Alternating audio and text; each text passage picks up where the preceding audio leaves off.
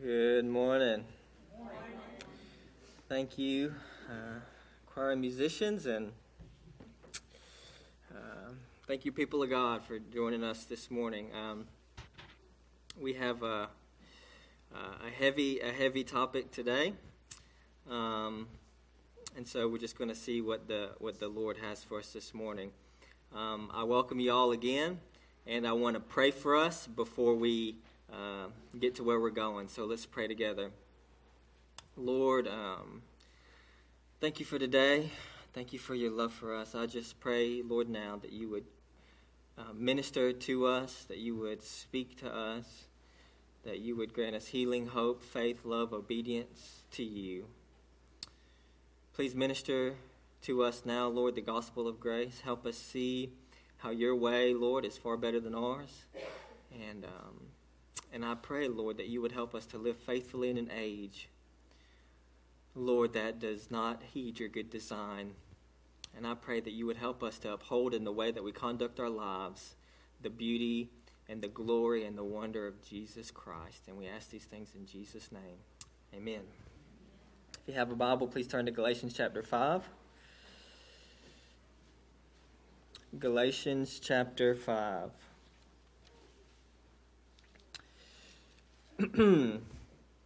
so, uh, today we're going to be talking about the works of the flesh, part one sexual sin. The works of the flesh, part one sexual sin. There was a movement in the 60s and 70s closely associated with the feminist movement called the sexual revolution. Uh, it had a base assumption that traditional sexual morality was part and parcel of the white male patriarchy used to keep women down. And they argued that to, for a person to be truly liberated and self actualizing, that we should be able to have sexual relationships with whenever, whoever, however we wanted to. And to deny that right was to deny the full personhood of the individual. Now, I don't know if you've been paying attention, but They've won the cultural war.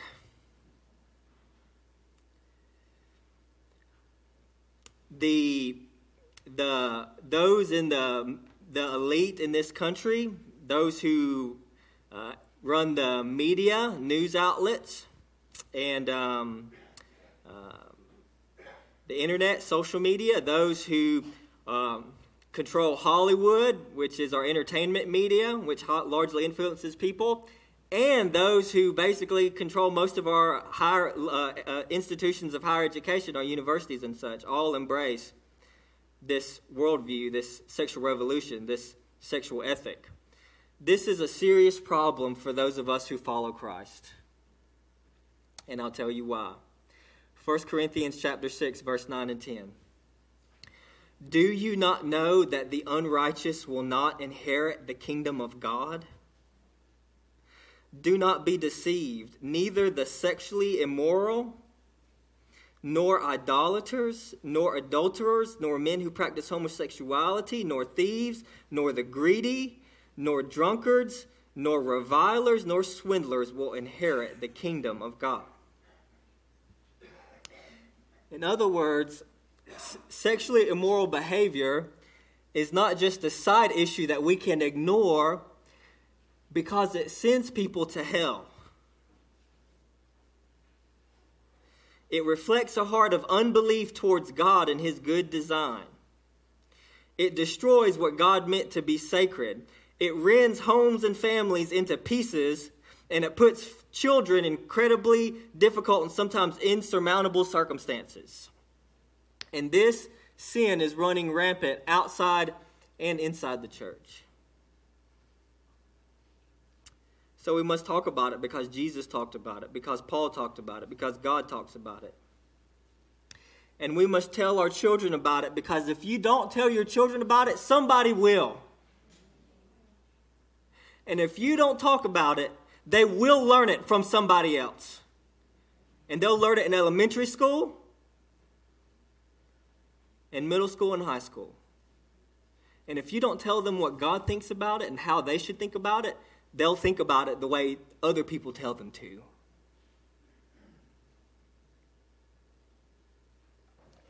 So we got to talk about it. So if you have a Bible and you're able and willing, please stand in honor of the reading of God's Word. Galatians chapter 5, beginning in verse 16. We're going to read the long portion of the scripture, but I'm just going to be focusing on three words this morning. But I will read the passage for context. Galatians chapter 5, verse 16. But I say, walk by the Spirit, and you will not gratify the desires of the flesh. For the desires of the flesh are against the Spirit, and the desires of the Spirit are against the flesh. For these are opposed to each other to keep you from doing the things you want to do. But if you are led by the Spirit, you are not under the law. Now, the works of the flesh are evident sexual immorality, impurity, sensuality, idolatry, sorcery, enmity, strife, jealousy, fits of anger, rivalries, dissensions, divisions, envy, drunkenness, orgies, and things like these. I warn you, as I warned you before, that those who do such things will not inherit the kingdom of God. But the fruit of the Spirit is love, joy, peace patience, kindness, goodness, gentleness, self control. Against such things there is no law, and those who belong to Christ Jesus have crucified the flesh with its passions and its desires. The Word of God. You may be seated. Today's sermon is going to be about three words. Galatians chapter 5, verse 19. Now the works of the flesh are evident sexual morality, impurity, sensuality. So we're going to look at each of these in turn. Number one, sexual immorality. The works of the flesh, the first three Paul lists, the very first one he lists is called sexual morality. Sexual morality comes from the Greek word, the Greek word is porneia. It's where we derive our word pornography. Porneia is a general term that essentially refers to any and all sexual impropriety. So you remember, Paul and Jesus were Jews, okay? The Jews, if you've been reading the Old Testament with us through our daily Bible reading plan, you've learned that uh, there's a very, the Jews have a, a very strong sexual ethic. Well, Paul and Jesus were Jews. And from what they taught, it is clear that they believed that the, the sexual ethic in the Bible carries on into the new covenant, into Christianity.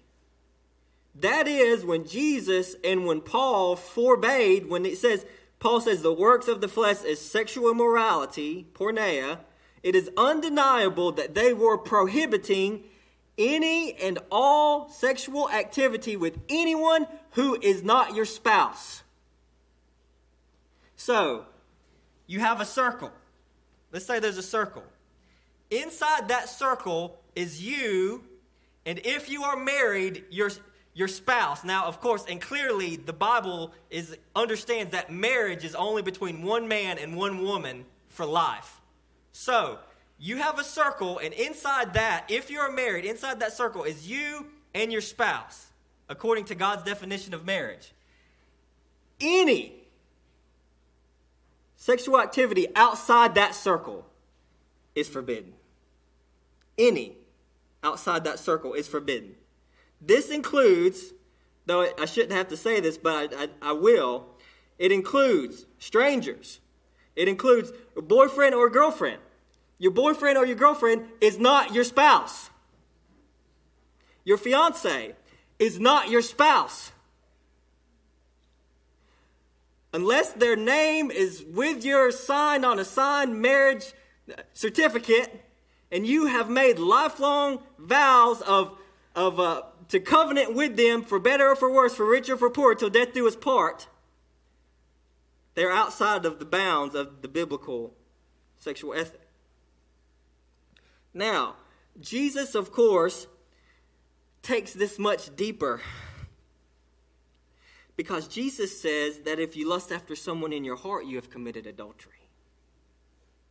In other words, sexual immorality for Jesus is not just constrained to external actions, but it is the condition of your heart. Therefore, hear me now, it is possible then, and in some cases likely, that some of the most sexually immoral people in this world never acted out, but they are filthy on the inside.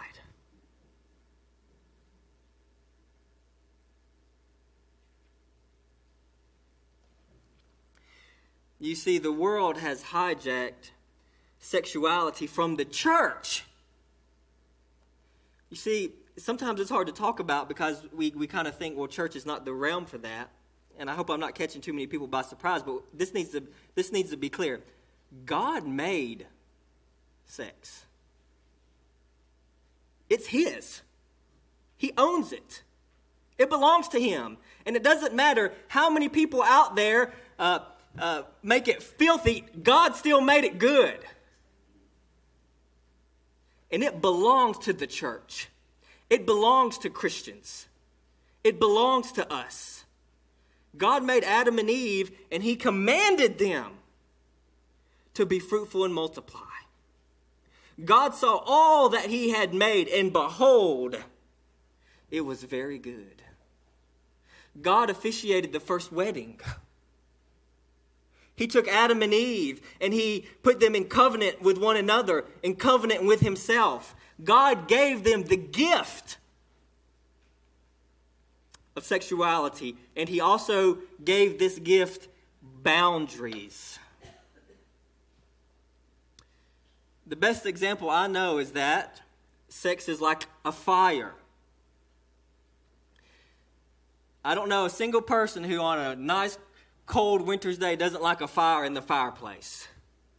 It's warm, it gives heat, it gives light. You can cook over it. If you're lost in the woods in the bitter cold, it can save your life. Fire is good inside the fireplace. But if you take fire out the fireplace, it burns the house down.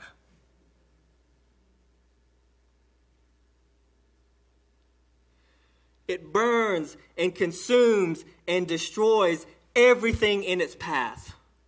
Marriage is the fireplace. And when you take it out, it destroys. The sexual revolutionaries decided that they wanted to play with fire, and now their children and grandchildren are paying the consequences. Just give one example, uh, sex outside of marriage is obviously one of the major causes of fatherless homes. And children raised in fatherless homes account for 63% of youth suicides, 90% of runaway children, 85% of behavior disorders, 71% of high school dropouts, 80% of rapists, 71% of teenage pregnancy, 90% of adolescent arsonists. Now, of course, of course, of course, it doesn't mean that a child that's raised in a fatherless home is destined for these kinds of things. Not at all. God's grace covers a multitude of sin, but it means that what we see in reality is playing out what God said would happen when we abuse his good gifts. In other words, we would be naive and foolish not to see what is happening in our world when we when we abuse what God has made to to, to be good and and per- pervert it and the world and its sexual revolutionaries, they normalize sin. And get this, hear me now, they propagate the lie that sex is ultimate. In other words, they're te- and I've talked about this before, it's teaching people to find their identity in their sexuality. And that's just a lie. It's not who you are. And it hardens people's hearts towards God because they think that I must do this, I must have this to be truly happy. And God is saying, You're going to ruin yourself. You want to be happy, you come to me because I made you. And only I can satisfy the deepest longings of your heart. We need to make sexuality sacred again. And so I'll just I'll just plead. I'll just give a blanket plea right now as a as your pastor and as a friend and as a brother in Christ, if you are harboring any kind of lust in your heart, if you are engaged in any kind of sexual activity outside of the bounds of marriage, I beg you and plead with you in Jesus' name. Confess, repent, turn, and be healed. And you can be saved, and you will be saved, and you will be forgiven, and you will be cleansed, and you will be made new. And the, the Holy Spirit will come into your life and renew your heart and renew your mind and give you new ways to look at the world. And it'll change everything. If you will turn to the Lord. I cannot talk about this issue without, without talking about the issue of pornography. This survey that I'm about to reference, or, or uh, one survey that was given 10 years ago, so the Lord only knows what it's like today, found that 9 out of 10 boys and 6 out of 10 girls were exposed to pornography before the age of 18. The average age of first exposure is 12 years old. I'm pretty sure it's younger than that now. If you know anything about the internet, what I'm about to say is going to blow your mind. Pornographic websites receive more regular traffic than Netflix, Amazon, and Twitter combined.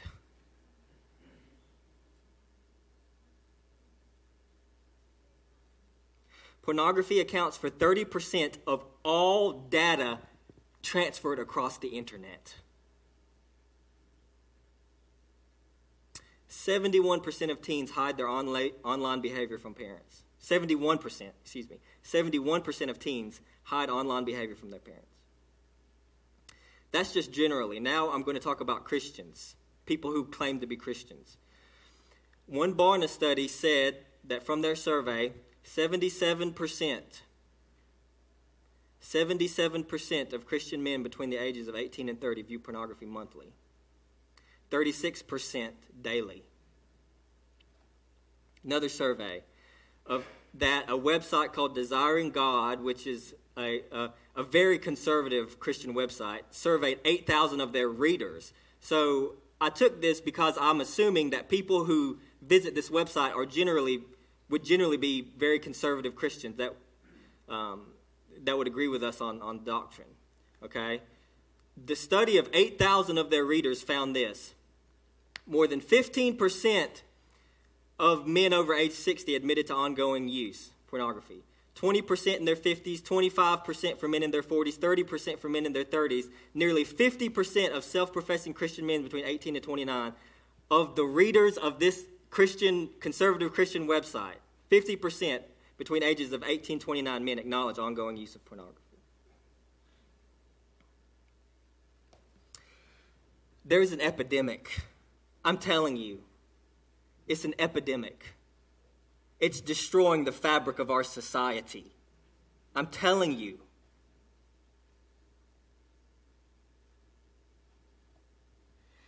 Couple this with the fact that uh, pornography is highly addictive. It stimulates the release of dopamine in your brain, which mimics the effects of drugs,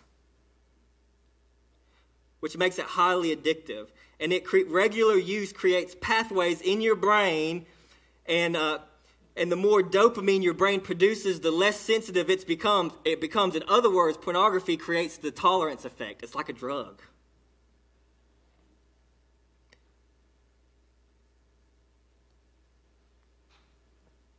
Why do you think paul told timothy to flee youthful lusts why do you think he told the Corinthians to flee sexual morality? He told the Colossians to put sexual morality to death. The author of Hebrews said that there is a holiness without which no one will see the Lord. Why is sexual morality and lust wrong? Let me give you some reasons. Number one, it defies the purpose for which God created sex. That is, God created things to work in a certain way, and to go against God created order is to go against the wisdom and the knowledge of God Himself. It is saying, it is claiming that you know better than God. That's what Adam and Eve did in the garden. God said, Don't do this. And they said, I'm not so sure about that.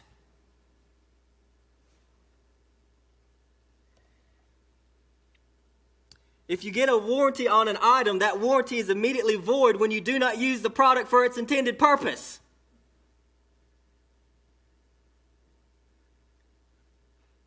If, we will pay the consequences of our sexual morality. Number two, it is coveting. It is coveting. It is wanting something that's not yours. As if it will bring you true happiness and joy when it won't. It can't. I'm telling you, it will leave you more empty than you've ever felt before. It will make you more miserable than you've ever been before.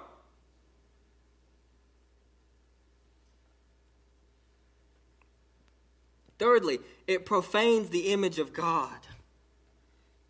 Think about think about what pornography is doing to people's minds. It's training. It's training you to think of other people as nothing more than a body, as nothing more than a sexual object. And what you think that you think when you turn off the screen that that that it, you walk away unchanged? No, it changes the way you think. It changes the way you look at people. It profanes the image of God because it takes someone who is made in God's image, an image bearer of the Lord God Almighty, and it reduces them to a piece of meat.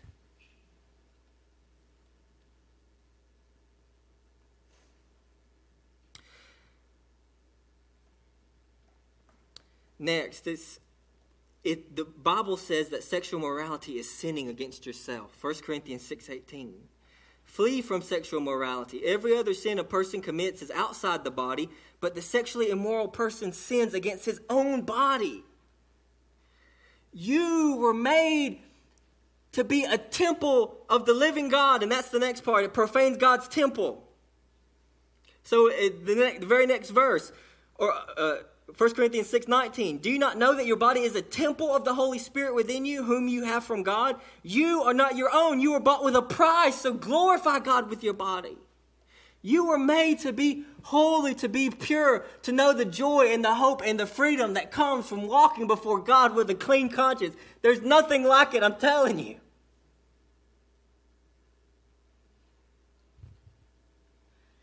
It's sinning against yourself, it's profaning the temple of God.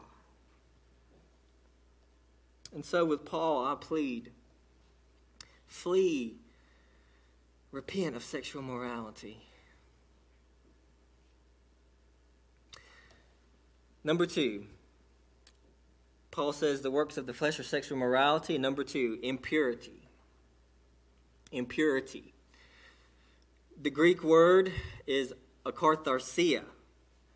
It refers to defilement or uncleanness.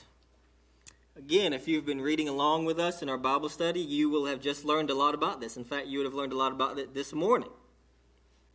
The Jews had strict laws concerning clean and unclean food, clean and unclean practices. If you some became unclean somehow, perhaps by touching a dead body or eating unclean food, you would have to wash yourself. You'd have to wait an appointed time uh, before you could become clean. And in some instances, the priest would have to come and sprinkle uh, the water of purification on you, water that was mixed with the ashes of a burnt heifer. Why would, why would God do all this? Well, at least one reason for the laws on ritual purity was to distinguish, distinguish Israel from an idolatrous world. It would give them visible practices that would keep them separate and distinct from the pagan nations around them. And it also showed that there was such thing as clean and unclean, pure and impure. And Paul, and, and if you were unclean, you could not approach the tabernacle. You could not offer sacrifices. And so it showed them that there is a there is a type of uncleanness and impurity that hinders you from coming into the presence of God. So how are we as Christians to think of these ritualistic cleanliness laws from the Old Testament? What did Jesus have to say about it? Mark chapter 7, verse 18. He said to them, Then are you also without understanding? Do you not see that whatever goes into a person from outside cannot defile him? Since it enters not his heart but his stomach and is expelled, thus he declared all foods clean. And he said, What comes out of a person is what defiles him. For from within, out of the heart of the man, come evil thoughts, sexual immorality, theft, murder, adultery, coveting, wickedness, deceit, sensuality, envy, slander, pride, foolishness. All these things come from within, and they defile a person. In other words, the cleanliness laws of the Old Testament were to point us to the ultimate meaning of what it means to be clean and unclean, pure and unpure. What makes one unclean or unclean is not eating certain foods or not touching dead body. The purity that God wants for you is moral purity. He wants you to have a clean heart, a clean conscience. It is sin that makes us unclean before God, impure before God. These are the things that we must be cleansed from so that we can then approach God with boldness and confidence. And that's what Jesus came to do. Hebrews chapter 9, verse 13. If the blood of bulls and goats and the sprinkling of defiled persons with the ashes of a heifer sanctify for the purification of the flesh, how much more will the blood of Christ, who through the eternal Spirit offered himself without blemish to God, purify our consciences from dead works to serve the living God? They were just pointers to the purity that God wants. And God doesn't want to sprinkle you with water mixed with the ashes of an heifer. heifer. He wants to sprinkle you with the blood of Christ and fill you with the Holy Spirit so that your heart and mind are changed. So you don't think the way you used to think. You don't look at other people the way you used to look at them. You are changed from the inside out. You are made clean, whole, pure, no matter what's happened in your past.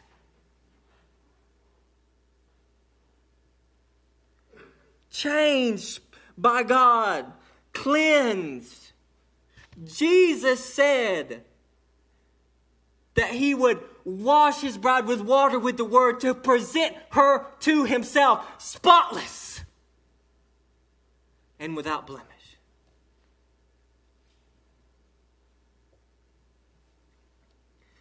The ultimate cleansing we need is not of the body, but of the soul. And when God comes into our lives by the Spirit, it changes us, it purifies everything. The Bible says it actually makes everything pure to us. Titus chapter 1, verse 15. To the pure, all things are pure. But to the defiled and unbelieving, nothing is pure. But both their minds and their consciences are defiled.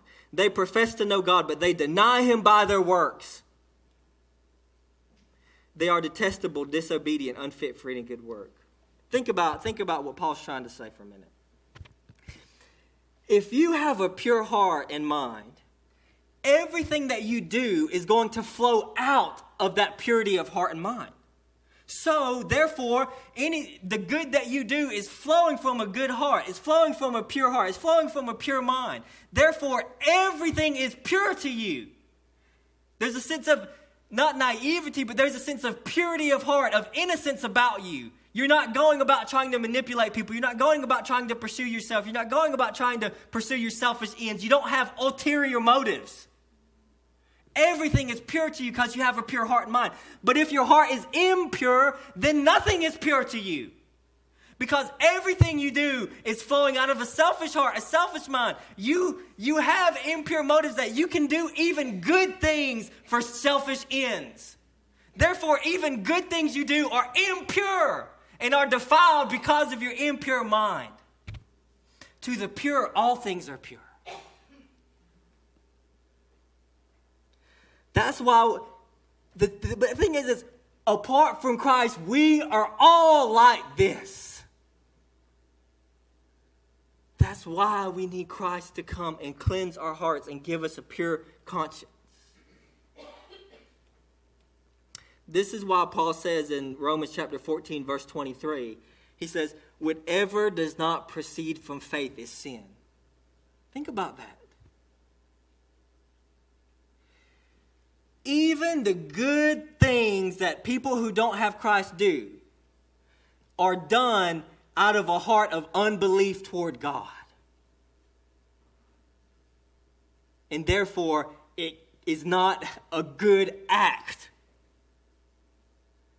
Anything that does not proceed from faith is sin. Anything that is not done out of a heart to glorify God is sin.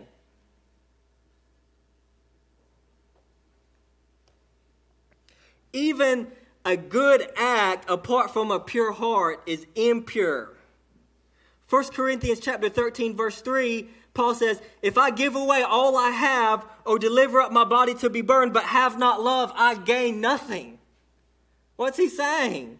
He's saying, if I do the greatest act known, and that is give up myself for someone else, if my, if my heart is not fueled by love for God and love for man, it's worthless. It's a waste. God came to give us moral, moral purity, including sexual purity. And this means that purity, sexual purity, is far more than just abstinence outside of marriage, it is the condition of your heart. It's the way you think about God, it's the way you think about other people. I was a youth pastor for a few years. And the, the question you get asked a lot, you know, kids want to know with their in their relationships, well, how far is too far? Nine out of ten times, the question tells me a lot about the condition of that child's heart. In other, because Think about it. The question itself betrays this reality. That is, they're, they're not concerned with how much they can honor God.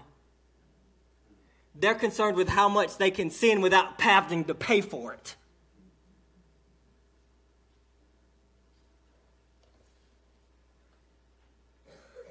But Christ comes in, they, they want to see how much burning wood they can pull out of the fire without burning their house down.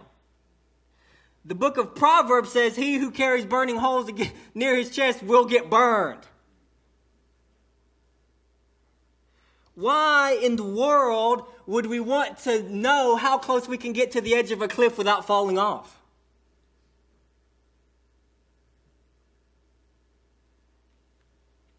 Ought not our hearts to be to glorify God as much as we can, to be above reproach, to avoid even the hint of sexual morality, even the, the possible accusation?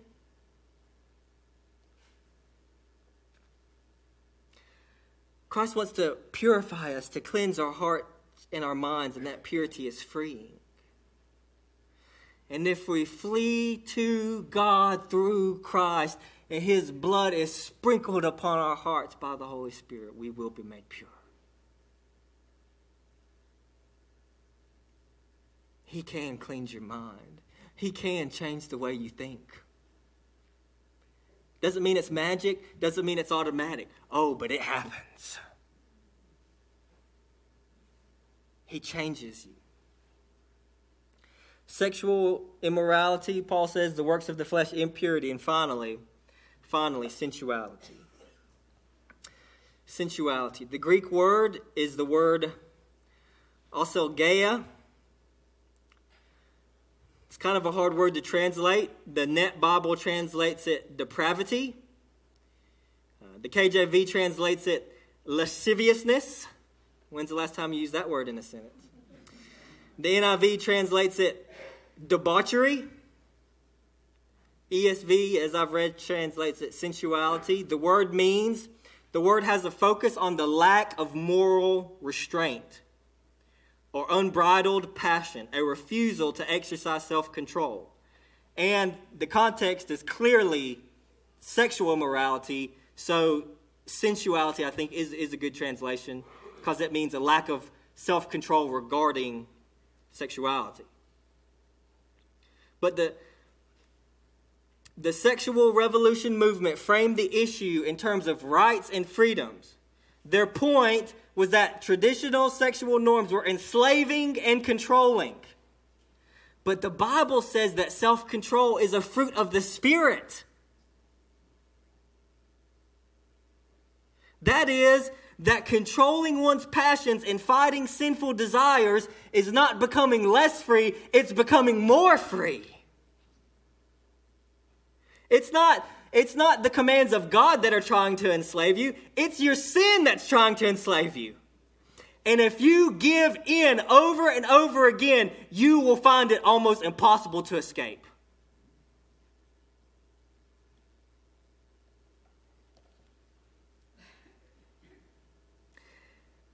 exercising spirit empowered self control is not forcing you to be something you're not, it's retraining yourself to be who you were made to be. And to know the hope, peace, and joy that comes from walking in purity of life and a clean conscience before God. Romans 8:13 If you live according to the flesh you will die but if by the spirit you put to death the deeds of the body you will live Colossians 3 5 and 6.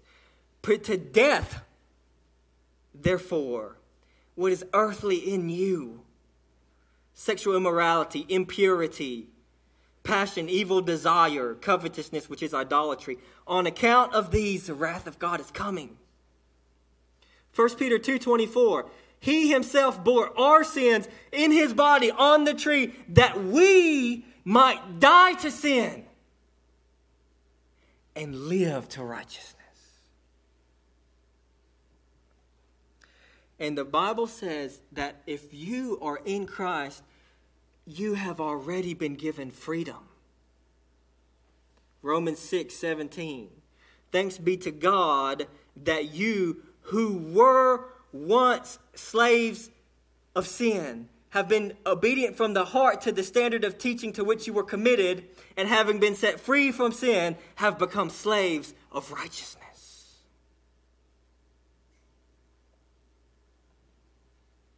You can serve sin if you want to, but let me tell you something.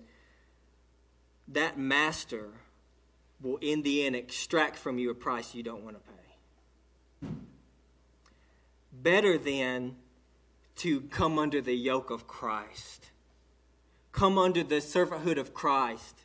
Why? Because he says, My yoke is easy and my burden is light, and you will find rest for your soul. If you just put Christ's yoke upon you. Uh, open this morning with a passage, and with this I'll be closed. 1 Corinthians uh, chapter 6. Let's see, verse 9.